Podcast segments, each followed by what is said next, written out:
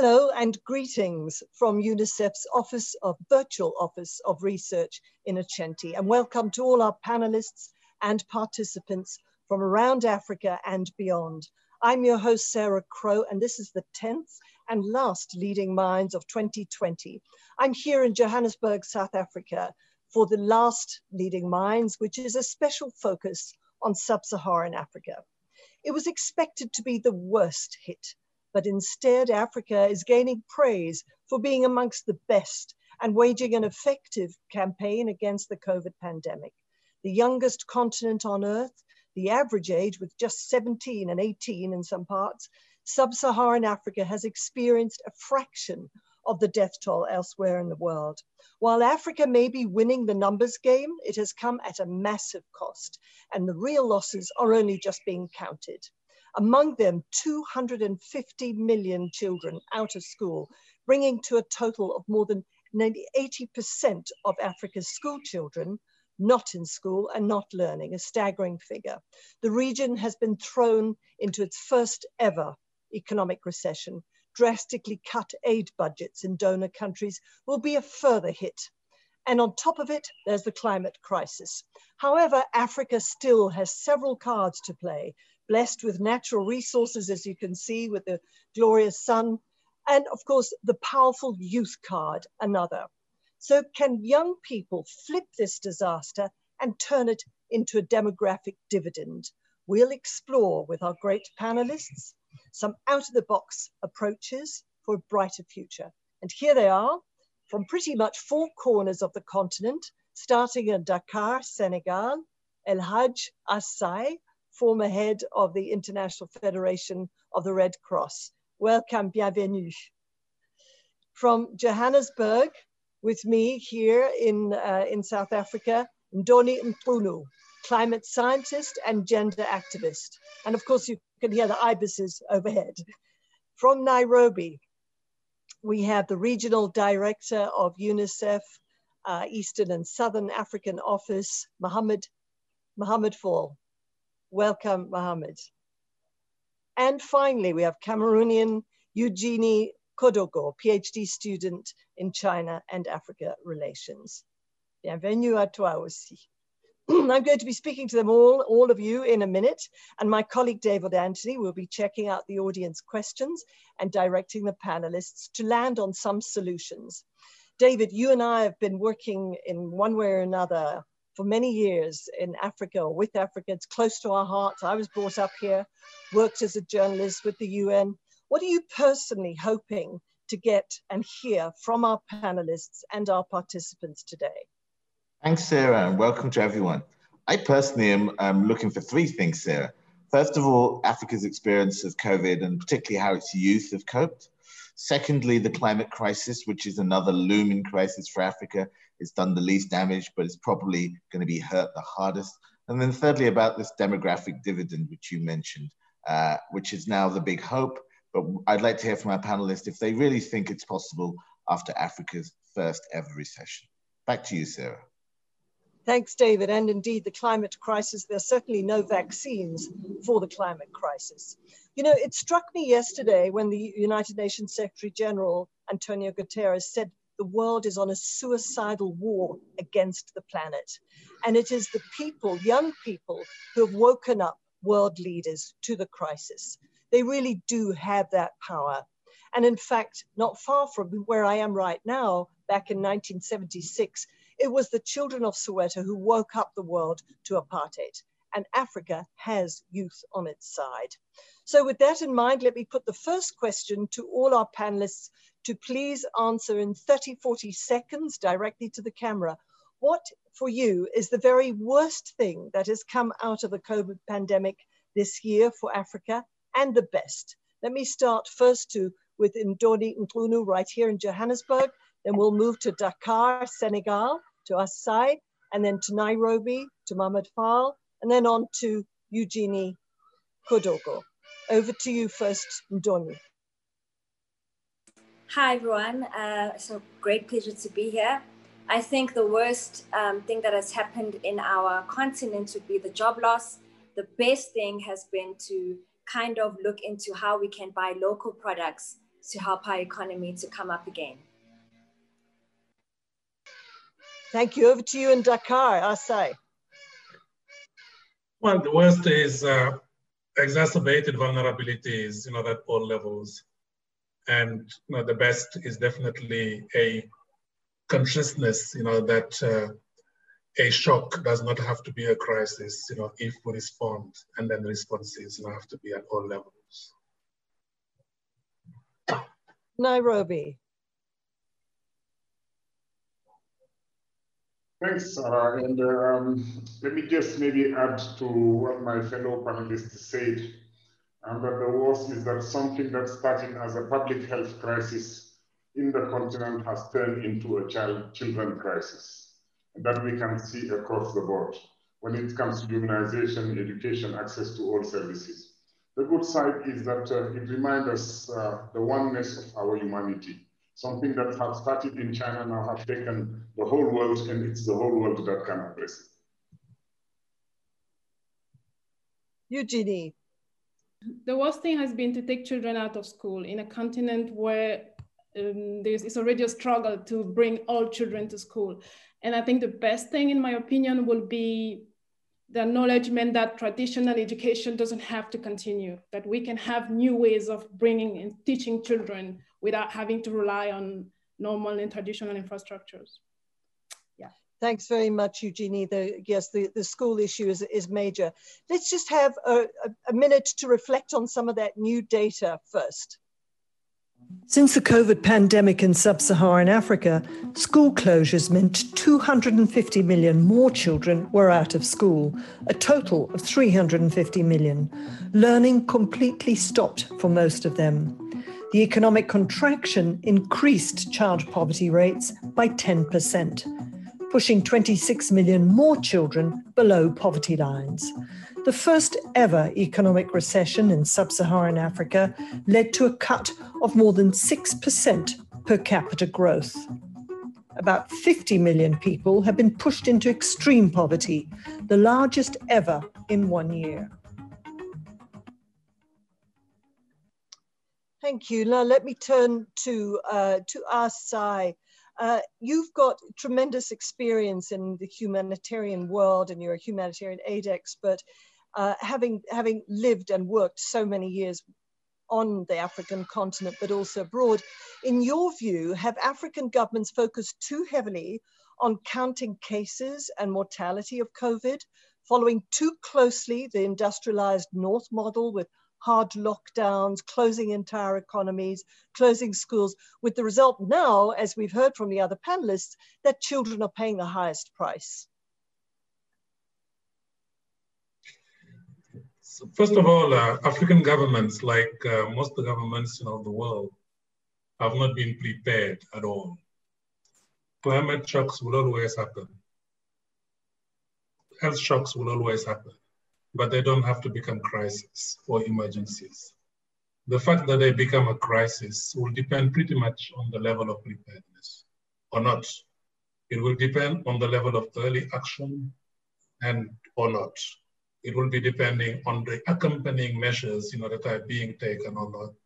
And it will be depending also on the action that are taken to preserve gains and then to preserve assets that one has. And in that spirit, you know, children are assets, you know, that one, you know, should preserve and then should, you know, protect. Public health measures, you know, they always, you know, come at a price.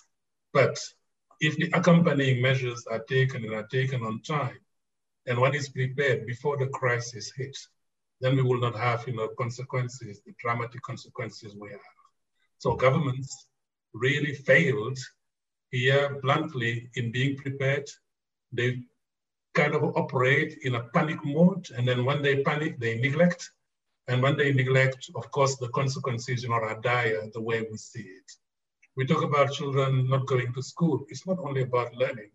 It's about also using, a, losing an opportunity to be protected. It is losing an opportunity to socialize. It is using an opportunity to have an enabling environment when they strive. Well, schools are empty, streets are empty, but Houses are full for those who can afford a house. Huts are full, and there They're full of children who are trying to cope and facing, you know, many other challenges that will be exacerbating their vulnerabilities. I hope it's going to be a wake-up call for governments that they get out of the cycle of panic and neglect, and then making sure that A, they prepare, and B, when public health measures are taken, assets are being preserved, and among those assets, you know, put children at the center very it's it's very worrying that cycle of panic and neglect as you say. Uh, and you've actually had a, a, tremendous amount of experience on particularly on health crises over so many years ebola cholera measles outbreaks polio. Uh, nearly 20 years ago now with the hiv and aids pandemic african governments pledged through the abuja declaration to put to put aside 15% of their budgets to the health sector what became of that, uh, and, and should it be revitalized in, in the wake of this pandemic? Over the years in our health uh, and emergencies and humanitarian field, so many promises are being made and so many promises are being broken. We promised, you know, many, many, many years ago, primary health care through the Bakum Bamako initiatives, you know, that, you know, people will start, you know, life, you know, safe and not only survive, but strive. Did we deliver? We promised health for all by the year 2000. We're in 2020. Did we deliver? We promised you know, back in Abuja 2001, 15% of national budget going into health. Did we deliver? The question is definitely no. But the question is then, the answer is no. And the question is then, what happened? What is the accountability? And that is that failing of accountability, which is leading to the breakdown of leadership that we are seeing today in our world. And that breakdown of leadership is leading into something even more worrisome, which is the trust which is eroded, trust that is completely eroded between you know, governments and citizens. And the world is crying now, crying badly for responsible leadership, crying for active citizenship, crying for accountability so that promises that are made are delivered on. And that is a high time, you know, to come back, you know, to those promises, most importantly, to deliver on them and sustain them on the long term. You know, the development, as we all know, it is a long-term process. It is a long-term accompaniment. It is then what we expect, you know, leaders to do. And leaders seem to be failing us together. And worse, they are failing those of us who are not only assets of today, but of the future, which is our children. Thanks, As Sy. You, you've always pushed the industrialized world to, you know, pay its dues to show solidarity, international solidarity. And you've not only spared, you haven't spared African governments either when it comes to their shared responsibility. Uh, you've spoken about leadership and the world crying out for this leadership, probably more than at any other time in history, because this is a once in a century crisis, triple crisis when it comes to Africa. So how, what next? You know, what are the three areas, the three things that you think could really foster leadership on the African continent right now? I think first of all, we need leadership globally, you know, based on the understanding that we only have, you know, one humanity that we have to care for, and we have only one planet that we need to protect. And this shock, like, you know, COVID is reminding us badly you know, that simple reality. None of us will be safe until we all are. Unfortunately, we seem to be withdrawing in what is called, in very nice word, you know, a nationalism, a health nationalism, a, a vaccine nationalism, a COVID nationalism, which is nothing but an egoism and a lack of understanding, you know, that solidarity and sharing in these times is not a charity.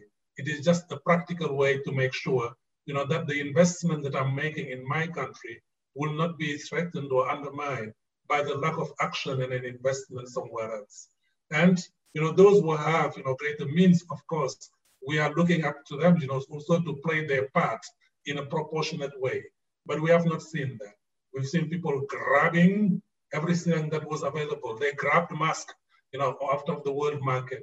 They grabbed respirators and everybody, even if the poorer countries had money, they could not have access, you know, those commodities. But we should not, you know, let the other countries and the African countries off the hook. They have the same level of responsibility. They are leaders also in their own right. They have their citizens.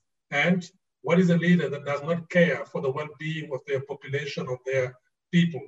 And so we expect you know, that they play exactly the same role, that health and well-being of people is not just an expense, it is an investment, an investment that is bringing back you know, a dividend. And that's that kind of accountability you know, that we expect them also to play. And that's when you gain the respect, the respect of your citizens and the respect of your peers on the global scene. So let me push you then. Uh, what are those three things? You've spoken about respect. What, what else would you see as those three things that would really foster leadership? Well, first of all, deliver on the promises you make, and that is uh, the basis of accountability. Two, you know, invest where it matters most. You know, it is again, you know, health, education, protection, and I'm insisting here protection because often it is coming as an afterthought that we say, okay, we feed people first, we educate them first, and then maybe we protect them.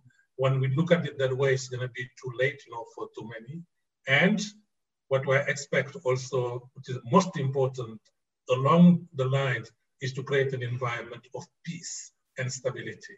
Because many people, unfortunately, on our continent, and we are seeing it now day by day, all the way from the Sahel to the Horn of Africa, that people are crying for peace they're crying for stability. They're crying for normalcy.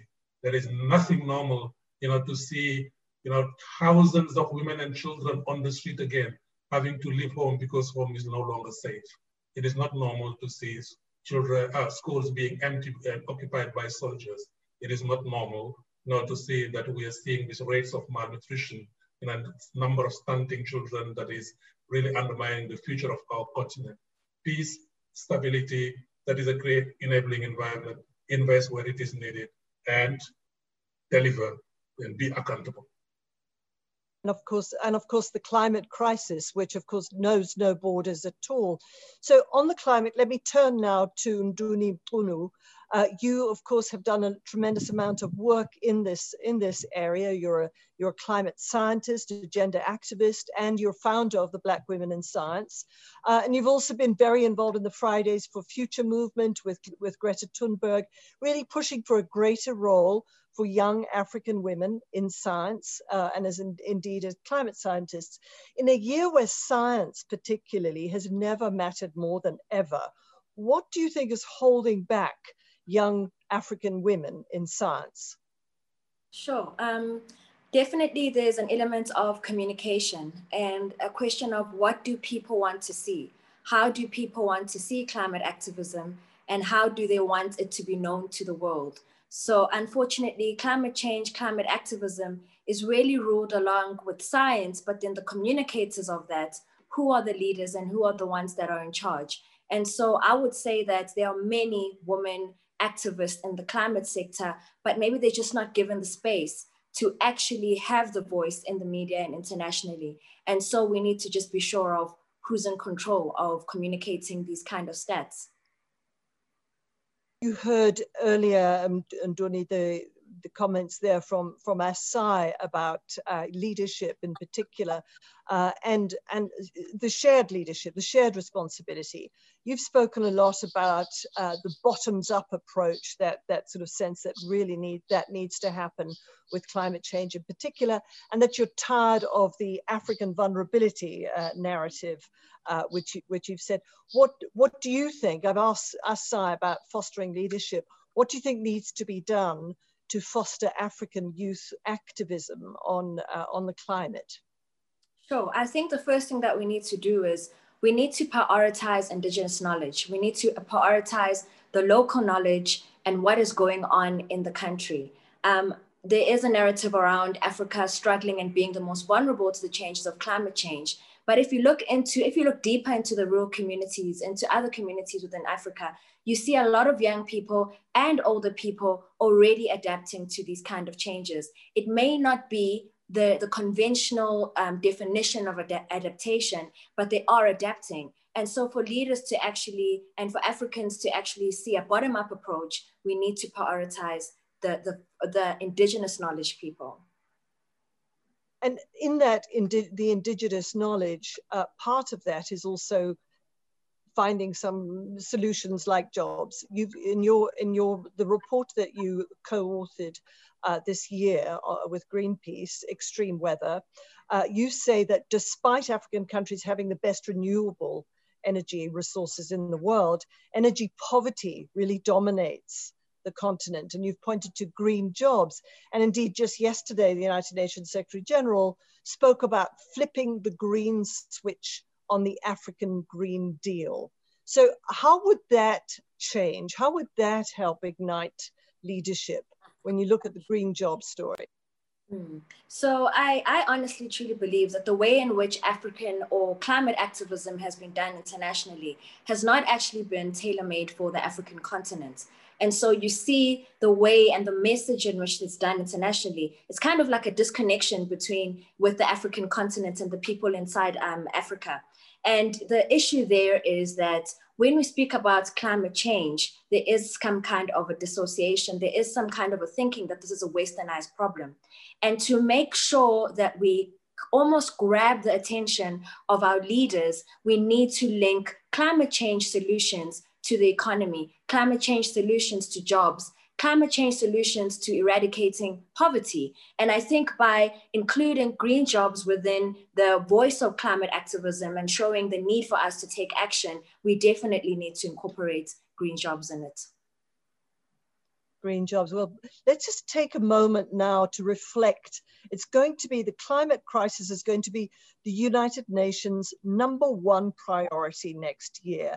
So let's just take literally one minute to have the full visual effect of what is happening on the African continent uh, and let that sink in in this little video.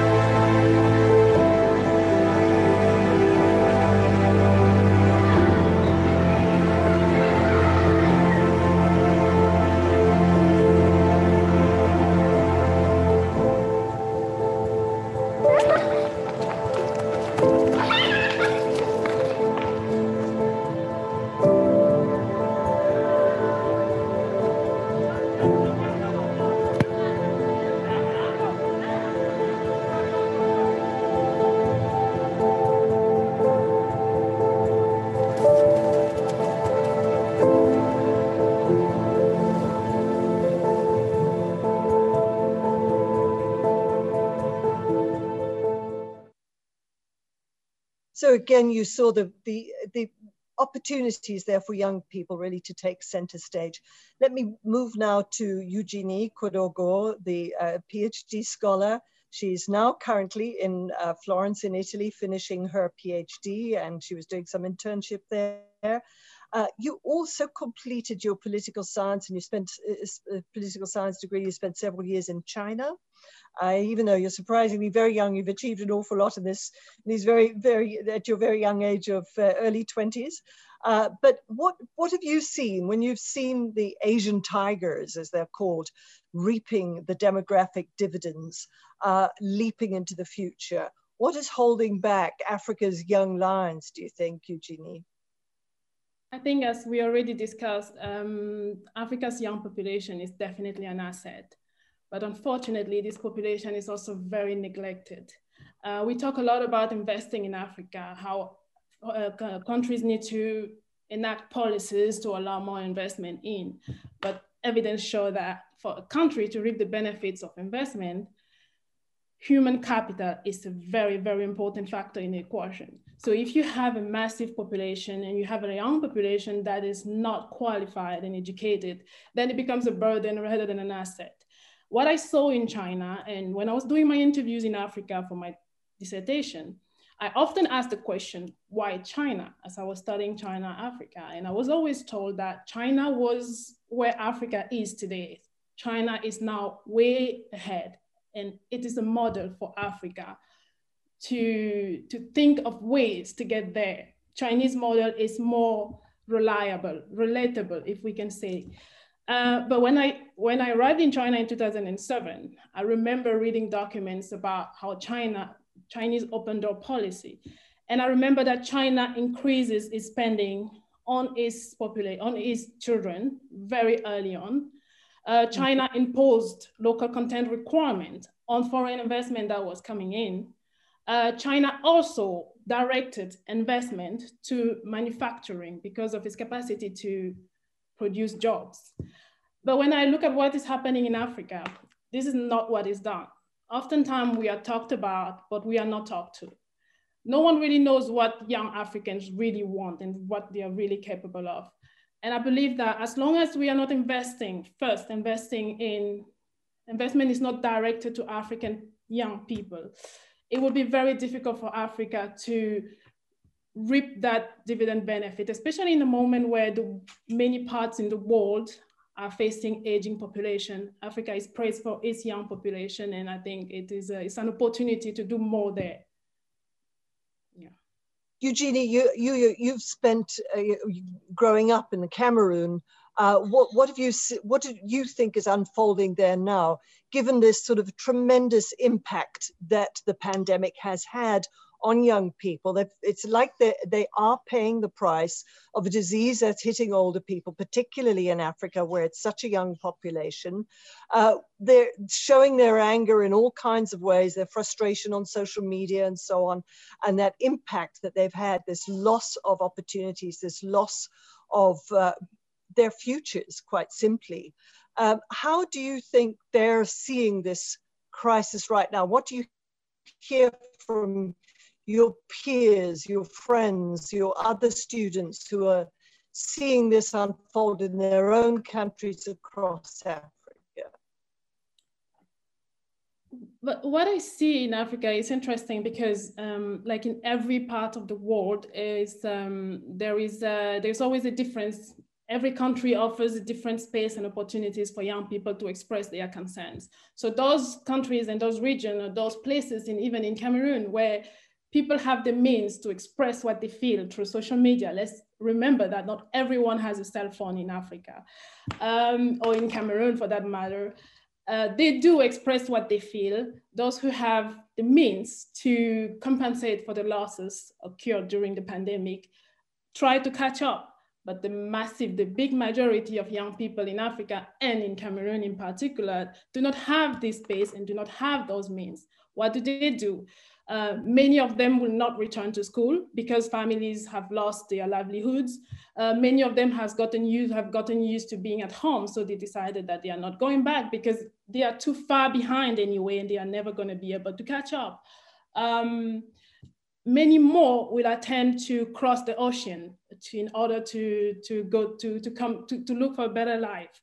What I think our government, uh, what those who are expressing themselves are trying to tell our government, and what I hope our governments will hear is that maybe it is time to stop looking for a savior and for and applying already made solutions to problems that hit the continent.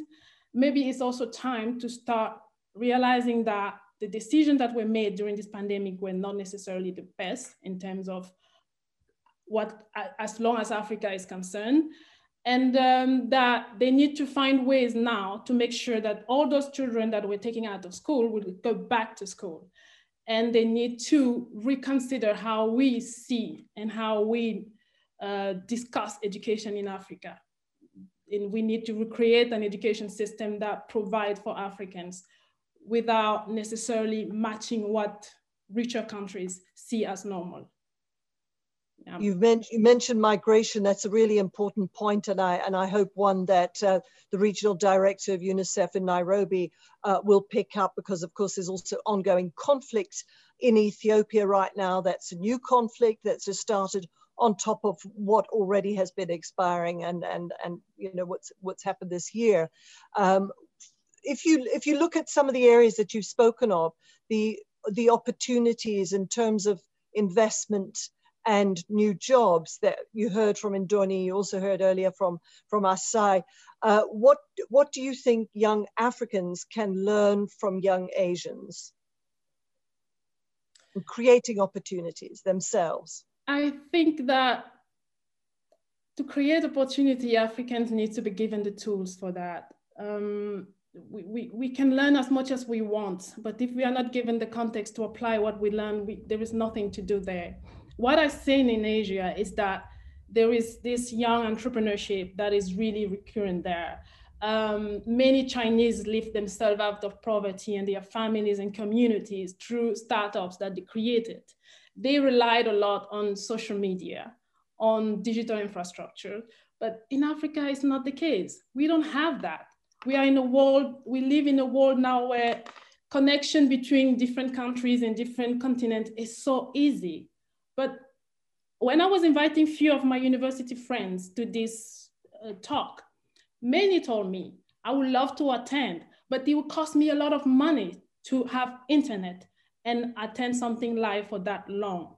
So we don't have the opportunities. We don't need to learn much from anyone else. I think every young group has its own strength and challenges.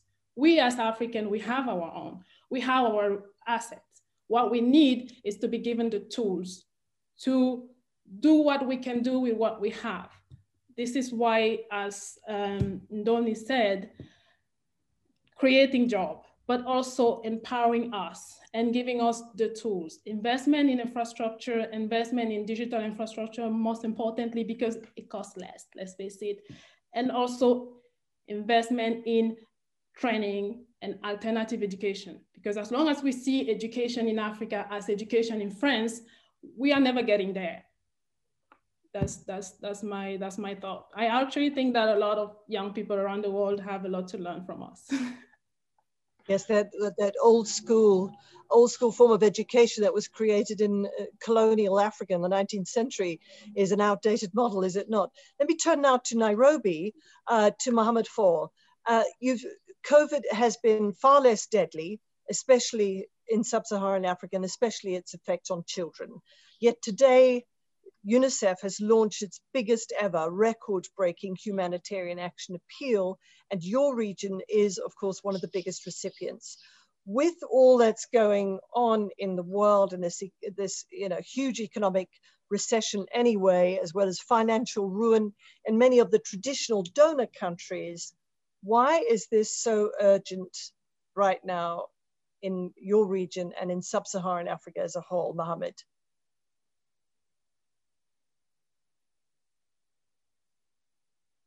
Thanks, Sarah. Um, I'm really thrilled to be part of such a, a great panel and rich discussion.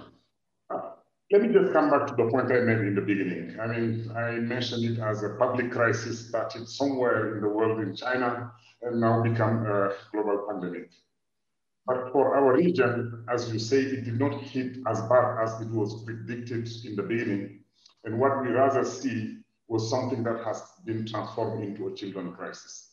I think us and other panelists have spoken at length about you know, the impact on the education sectors, the impact on the protection, the abuse, and all form of exploitation or increased abuse that children are facing in this, faced in the lockdown period. I just wanted to come back on two points. One is um, in the bleak picture that has presented where governments in Africa fail to meet their commitment, whether it is the Abuja Declaration or to invest as appropriately in the basic social services, we have seen also some breakthrough.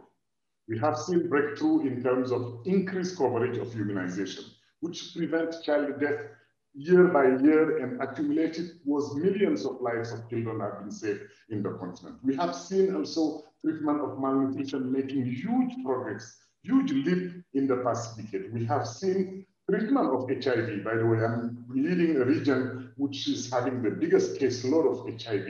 But the way access to treatment have lessened the burden of HIV in this region was almost unique in the history of mankind. But those are the aspects that is of major concern and the threat and the reverse and the setback we have been witnessing in each one of these areas. That's for me the biggest challenge and the biggest threat that children are facing. Of course, on top of it and everything that was prior to the crisis, uh, we talk about the climate crisis, we talk about uh, some inequalities, we talk about so many challenges that was there. But on top of those challenges and on top of the impact at socio-economic level, when it comes to children, it's those rivers. And I think while we launched this appeal, what we were trying to do also is to make sure that those gains that has been hardly fought year by year over decades will not be lost. We That's want to. Sorry. Yeah. yeah Go ahead. No, Uh, I just want to say that one of the big learning also, as uh, as was saying earlier, is that this crisis have shown us that there is no progress which is guaranteed to be maintained unless you create a way to sustain it. No one could believe that we can have such a massive loss in immunization coverage in few months. Now, Right. how you strengthen system to make sure that you sustain the gain you have will be maybe a takeaway from this crisis, things that we will be investing in. This is part of also the appeal that we are making. Right. It's a, it's a huge challenge indeed. And your report, Catastrophe for Children, shows so, so starkly just what a children's crisis this is right now. Uh, and you said in that report that African governments have reallocated as much as they can to the crisis, but it's not enough. Uh, and given the fact, as I mentioned earlier, you've got the UK, for instance, has is cutting its budget. Several of the other traditional donor countries are going to be either their economies are shrinking, so there'll be less left for support, less left for aid for Africa. What are some of the out of box ideas that you've brought up in that report that, you know, where is the money going to come from? You mentioned, for instance, IMF uh, relief, de debt relief funds. T tell us a little bit more about some of those ideas. Just to say that, uh, yes, it was mentioned that now growing nationalism is pushing people to look at inward when it comes to addressing the pandemic or addressing its socio-economic impact. But I'm seeing also a ray of hope. Um, the last G20 summit was, has pushed the international financial institution to increase their ceiling of borrowing and their ceiling of lending um, to help um, support the recovery process in these countries. Um, but I, what I feel is important is that uh, not only the money, the money will be always found, but it is the architecture and it is the spirit that drives that money. And as was saying, no one will be safe until everyone is safe. I think if there is one reminder in this crisis, is, as I was saying earlier, the oneness of humanity. We have to build on that and reclaim the international solidarity, the multilateralism. There is one idea that is floated in the report, which is talking about a financial um, facilities that could focus on human capital development. We have financial facilities for health, financial facilities for different sectors like education, but I think this needs to be broadened and look at the human capital development as a global perspective. That's one thing. And that's where I see the investment we need to make on the young people being a, a lever for change, being a lever for transformation. If we have the right investment, and you refer to the Southeast Asian example, those examples clearly show that it's not underground wealth that put South Korea or Singapore where they are or China. It's not mineral resources that put them there. It's most importantly the investment that they made on their human capital that have helped. And I think with this financing facility, that's one thing. The second idea is just how can we tap into the innovation into the new platform that has created opportunity. Never than before, we have an opportunity to get young people connected, to get young people access to skill, to get young people access to knowledge. And this is the digital opportunity era that could be exploited. And we, it's helping to address some challenges in education right now. But I'm sure moving forward, this can be amplified and bring about much bigger opportunity. And I think with the thinking that is behind this report, having or tapping into the international solidarity, but also engaging into the most innovative and transformative way of doing things, we can see some of the critical issues faced by young people or faced by Africans to be addressed moving forward. And not only to continue to count on our mineral resources or our underground wealth, which to me is just part of the solution, but the biggest part of the solution is on the quality of human being, the quality of the uh, human capital that we will uh, uh um, develop through education, health, nutrition, access to employment, access to dignity, access to protection. Over to you. I, you've spoken about hope. I'm glad you mentioned hope because there's lots of it, and we have to we have to keep on believing in hope.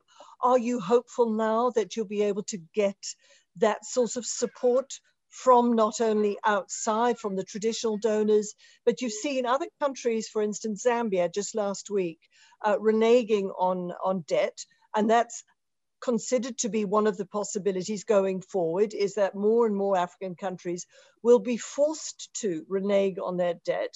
So what are some of the other solutions to, to really harness this hope, this extraordinary opportunity that Africa has with the demographic dividend that will it's once once in a century really isn't it once in a once in in a generation with such the youth bulge you know how to how to harness that going forward Thanks, Sarah. When I saw the news about Zambia defaulting on paying its debt, which by the way started earlier and prior to the COVID, because I'm following Zambia and following their commitment on global facility for access to vaccines and all, it was there.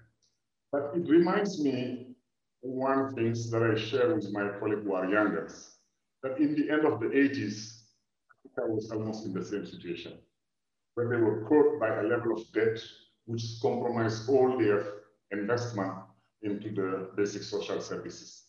That's how UNICEF came with this uh, structural adjustment with human face, which was a concept, but translated into policy has completely changed the development discourse, have completely changed the landscape and brought about and brought up the issue of human capital development. That was a kind of landmark um, report, engagement, and a breakthrough into development and into international cooperation.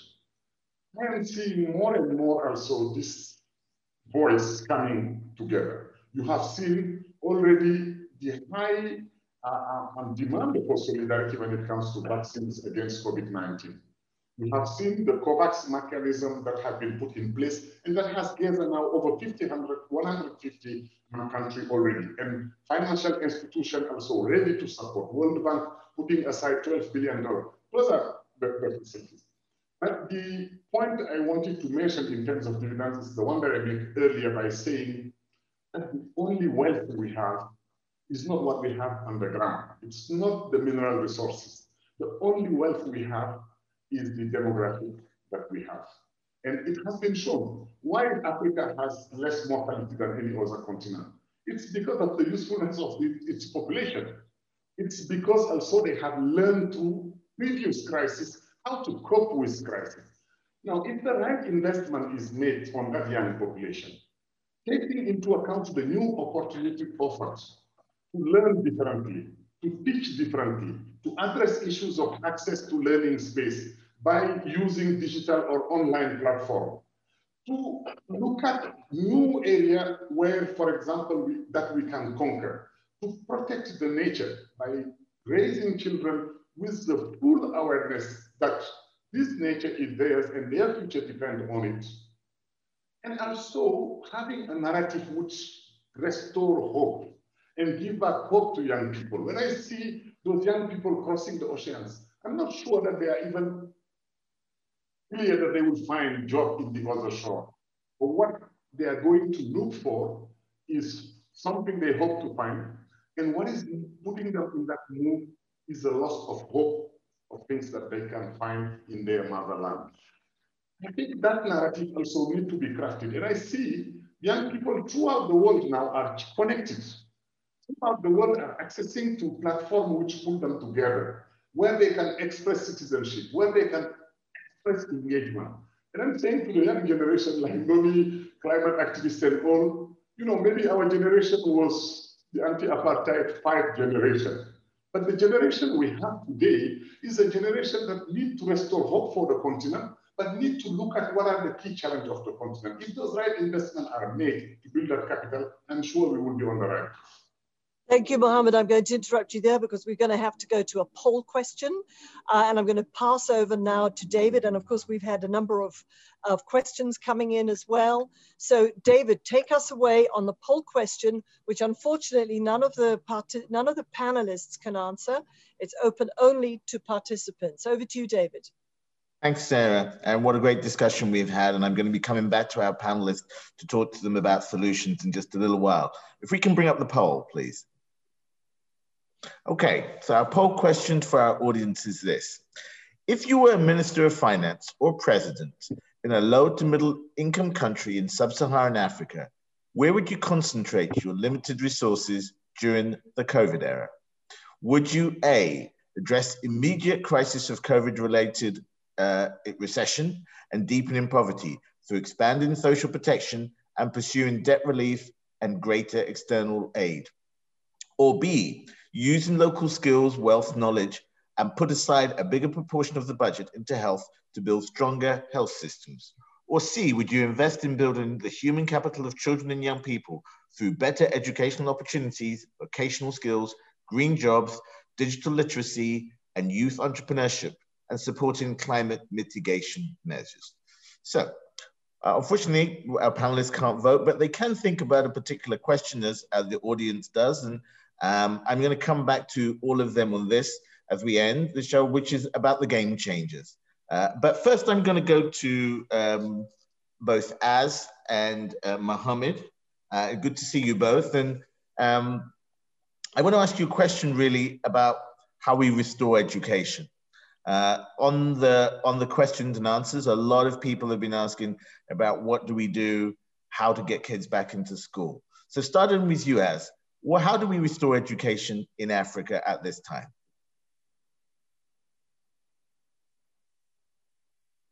Well, it, it all depends, you know, on the baseline that we are starting uh, from. So um, doing things in the middle of a crisis is extremely difficult. I think, uh, you know, if uh, you were advanced, you know, enough, you know, before the crisis, you will be in a much better place, you know, in a crisis, you know, to build on and then restore that because your baseline will be a completely, you know, different one. So we will see that uh, in those places where efforts were made, you know, to in education, in in a presential way as well as you know online, you know, to have some form of continuation of education and to build on that and restore it back would be very, very relatively easy. In other places where then there were a struggle and the baseline was so low, then this crisis will hit so hard, you know, that you will be starting, you know, from a bottom that is much deeper. But in any case, you know, one will have then to invest and the question will be just what will be the level of investment that will be made. And education is always talked about, you know, as one title, but, you know, uh, of course, you need to talk about the space, the geographic space, we need to talk about, you know, the teachers and then their training and their skills. We need to talk about, you know, the materials, you know, uh, including, you know, many of these innovations that, you know, our colleagues, you know, are talking about. So again, keep it as a priority among uh, all those kind of investments we've talked about, you know, would be very important. Thanks, As. Mohammed, same question. How do we restore education? Thanks, David. Um, let me first say that uh, we can't uh, now link all the problems faced in the continent with regard to education to the pandemic. We have massive issues related to access. We have massive issues related to learning outcome. We have even issues of the relevance of the education that is delivered based on the need compared to the need of the different countries or society or communities in the continent. I think the shift of paradigm we need to look at is that what was the challenge for access, for quality, and for maybe relevance of the education system. For me, the access was mostly based on resources. We didn't have enough school, we didn't have enough teacher, we didn't have enough, or school or distance, or sometimes conflict was pushing away, or security was preventing children um, to, to, to, to go safely to school Or sometimes culturally also people wouldn't recognize themselves in the education system and will completely deny it and refuse to send their children. The opportunity I'm seeing is that today, with some of the uh, uh um, arising or newly existing platform, which has been tested, by the way, through the crisis. And that's where I see this crisis being an opportunity to not only address the issues brought about by the crisis, but the issue that was existing prior to the crisis. It is how we show that, of course, yes, if you don't have enough teachers who provide the required quality, maybe online, on a website, on a digital platform, you can have the best of your teacher, maybe providing lesson or providing teaching and learning activities that can benefit larger number of children than in a classroom. Today, with distance learning or with digital opportunity, with possibility of connecting school, some of the challenge that was related to the physical barriers of access to education can also be addressed and the opportunity are there.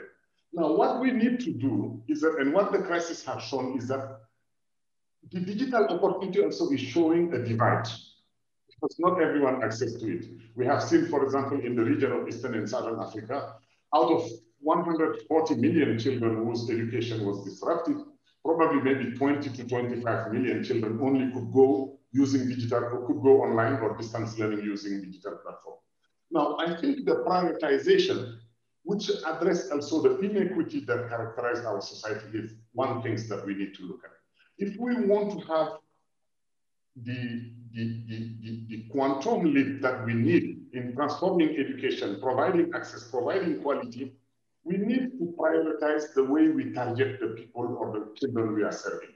Looking at those who are the poorest in the rural area, making sure that they have access to this digital platform, looking at the poorest in the rural uh, and in the, um, in the urban slum, looking at the IDPs, looking at the refugees, those most disadvantaged are, I think, for me, the sector where really the transformation would come. And we have example. Look at the mobile banking in Kenya. Who could believe that in such a short year, short-time banking can reach the last Kenyan, wherever you are, just using a mobile phone?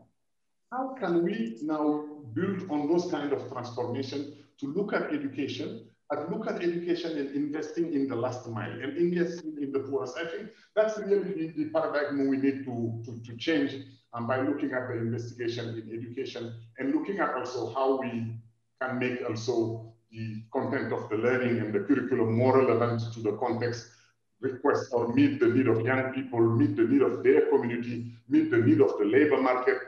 There are a lot of issues that needs to be pulled together to look at the issue that was existing prior to the COVID and take the momentum created around the attention we have now on education to solve this. Thanks, Mohammed. Thanks very much for your answer. We're going to go back to the poll and see what our, um, our audience has said. If you could bring up the poll results, please. Okay, so if we just remind you of the question, if you were a minister of finance or president in a low to middle income country in sub-Saharan Africa, where would you concentrate your limited resources during the COVID era? Uh, our audience has said to build the human capital, so echoing very much the messages coming out from our panelists through better educational opportunities, vocational skills, green jobs, digital literacy, youth entrepreneurship, and climate mitigation measures. Um, on, on this, I'm going to turn to uh, the young people that we're talking about and, and in some ways give them the final word today, um, and Donny. Um, and I'm going to ask you really the issue is you've heard a lot of things about your futures uh, as Africa's youth.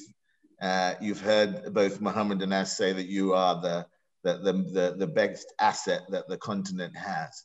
Uh, what do you think is a game changer? How can we restore confidence? And most importantly, how can youth participation not become something which is a rarity, but something which is part of Africa's normality as it goes forward. I'm going to ask that first to you, Jenny, and then to Ndoni.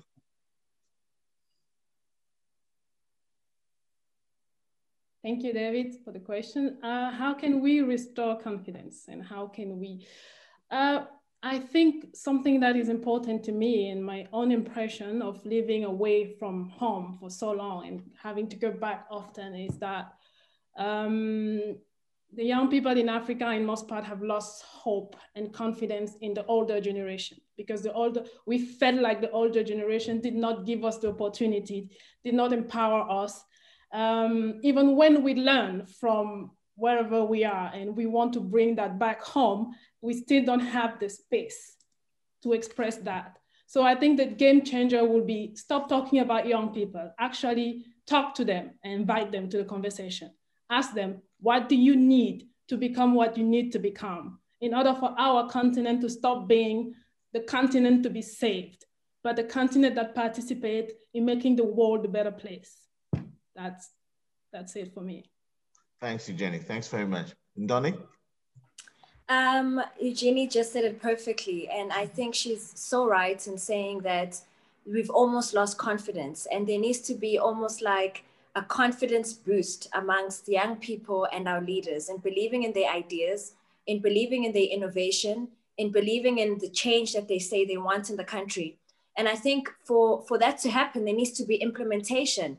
I believe that we have so many policies, so many uh, documents written down on paper, and the challenge always goes to implementation. And so there needs to be a better implementation of the policies that we have, a more um, higher regard for experts in these fields and putting experts in leadership positions so that they can be better advisors to our leaders, to knowing how to actually make the change for the young people. And most importantly, we need everybody to work together. So we need private sector and government to work together in investing and not only giving skills and capacity training to young people, but actually giving them capital and saying, you want a green job, I believe in you. Here's the capital to start your venture.